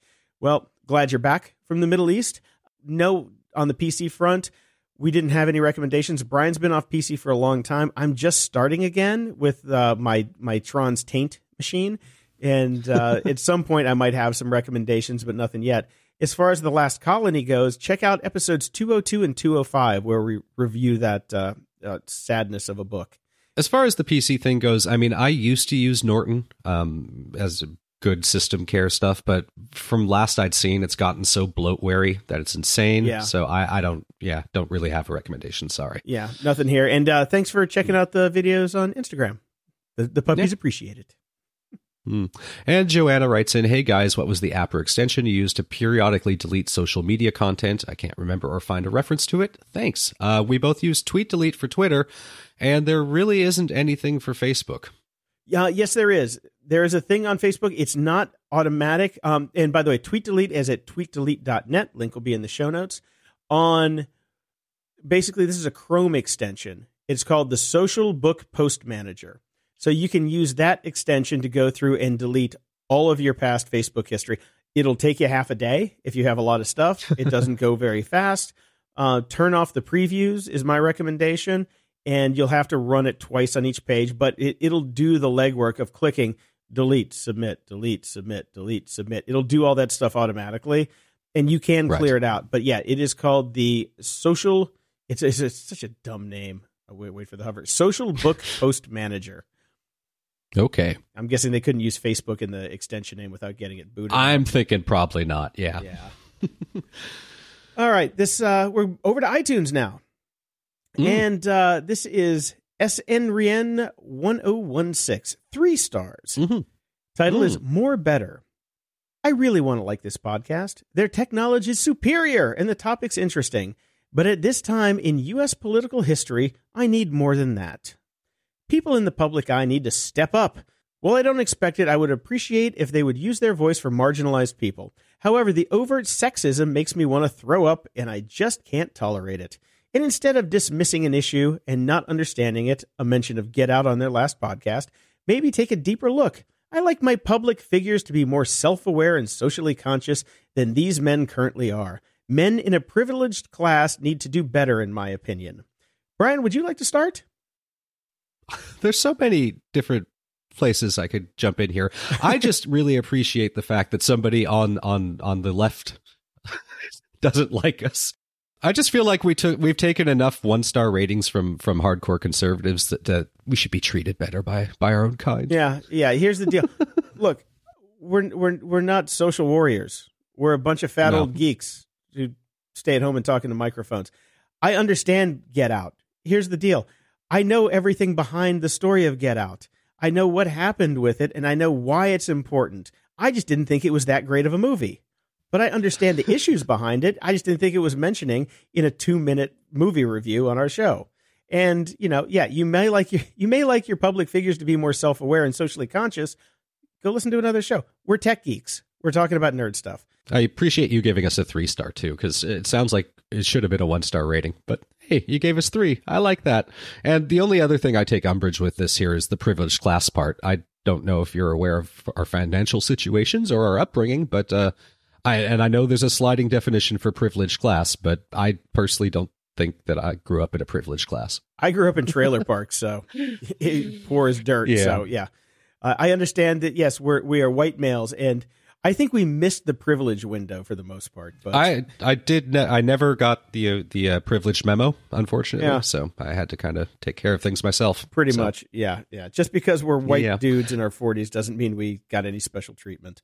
Uh, and I know right now she's throwing her phone against the wall because she's like, Yes. just, just by definition, the- by definition, we're privileged. exactly. I know. I get it. I know. So So anyway, our next uh, five star rating, yeah, our next five star rating came from RJJJJ from the Russian Federation. Awesome. If you're tired of technology screwing us up and human stupidity overall, you are not alone. These guys are crapping on all of that in a highly crackable manner. This fucking thing got me into binge listening. He's using the at sign for a lot of cuss words here. The only downside is the more I listen, the less hope for blissful future of humanity is left in me. Where the fuck are we all going? It scares the shit out of me.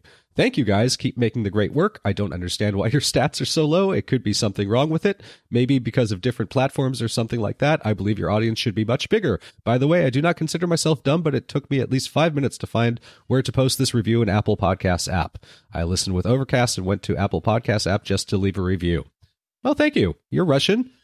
I'm sure you can help us sort out the stats. You can get us a bunch of bots, right? you fixed an election for Christ's sake. well, here's the here's the deal. He also figured out how to swear on on Apple Yes. iTunes reviews. He's a clever motherfucker. Is all I'm saying right now. And yes, I, I was impressed. as, as as clever as he is, yes, it is that hard to find how to do a review in Apple Podcasts app. So you made it through the gauntlet, and we appreciate it. But when you're in Overcast, please uh, hit the little star on each episode. That'll get us in the rankings up in Overcast, so we can get some more reviews there. Because it seems that everybody is dumping the Apple Podcast app and going to Overcast. So Marco will now have a super mansion pretty soon. But it, good for him. But we just want those stars. So uh, we appreciate it. And uh, this is our first review from the Russian Federation. So thank you very much, R. Yes, it is. Yes, thank you. Next one comes from Keels as a five star. Move over Twit. All right, I like that. I discovered this over the holidays while Leah was playing best ofs on Twit and Mac Break Weekly and needed to find something to fill the void. Love the show. It's now my first play of the week. Woohoo! Bumping off the Twit shows until second. Love the variety and humor. Keep up the good work. Well, thank you, Keels, very much. Yes, thank you. And our final rating of the week, another five star from Douche Rocket. Best name. Best name. Awesome podcast. These guys are awesome. Been listening to Jason for years on AOC and now the Jordan Harbinger show. This is a very informative and entertaining podcast. Keep it up. We shall. thank you. Yes. If you want your question or comment read on the show, head over to gog.show slash support and send us your feedback or questions that we can read on the air. And if you're so inclined, please head over to gog.show slash iTunes and toss us a five star and a snarky review. My closing shout out this week is to Flonase, the only thing that's keeping me not dead at the moment. That's not, not, the, kidding. That's not sadly. the flow from the insurance commercials, right? No, no, this is an actual like uh, uh, some sort of spray that you put up your nose and it makes you feel better. Okay. Yeah, yeah, we used to call that cocaine in the in the eighties, but uh, I was about to say not cocaine. that might help. Hmm. You might want to try some of that. You're in the town for it. Well, you know, only privileged white people can do cocaine. also not true. Anyway, uh, my big shout out this week is to Doggy Depot. I know I've mentioned them before, but Doggy Depot in Downers Grove, Illinois. If you have dogs that need boarded, go there. They have helped me with my new my new little guy who, who is dead on the couch asleep because today was his first day of school, and they treat they treated him well, and I am very grateful. You have no idea how very grateful I am to Doggy Depot. So thank you very much. Thank you. Hyper local plug for all those listening in the Russian Serious Federation. hyper local plug, but you know what? They did me a solid. Damn it, they did me a solid, so they get a plug. All right. Until next time, I'm Brian Schulmeister. And I'm Jason DeFillippo. Thanks for listening to Grumpy Old Geeks. To support the show and keep us on the air, go to patreon.com slash GOG. Toss us a buck a month and we'll love you forever. If you'd like to give a one-time or recurring donation, go to GOG.show and click the PayPal button in the sidebar. Show notes for this episode are at GOG.show slash 248. And the Clash Royale clan is at GOG.show, so you don't have to ask again. From there, you can find links to old episodes, leave feedback, ask questions, and get links to stuff we like. Stay grumpy, and we'll see you next week.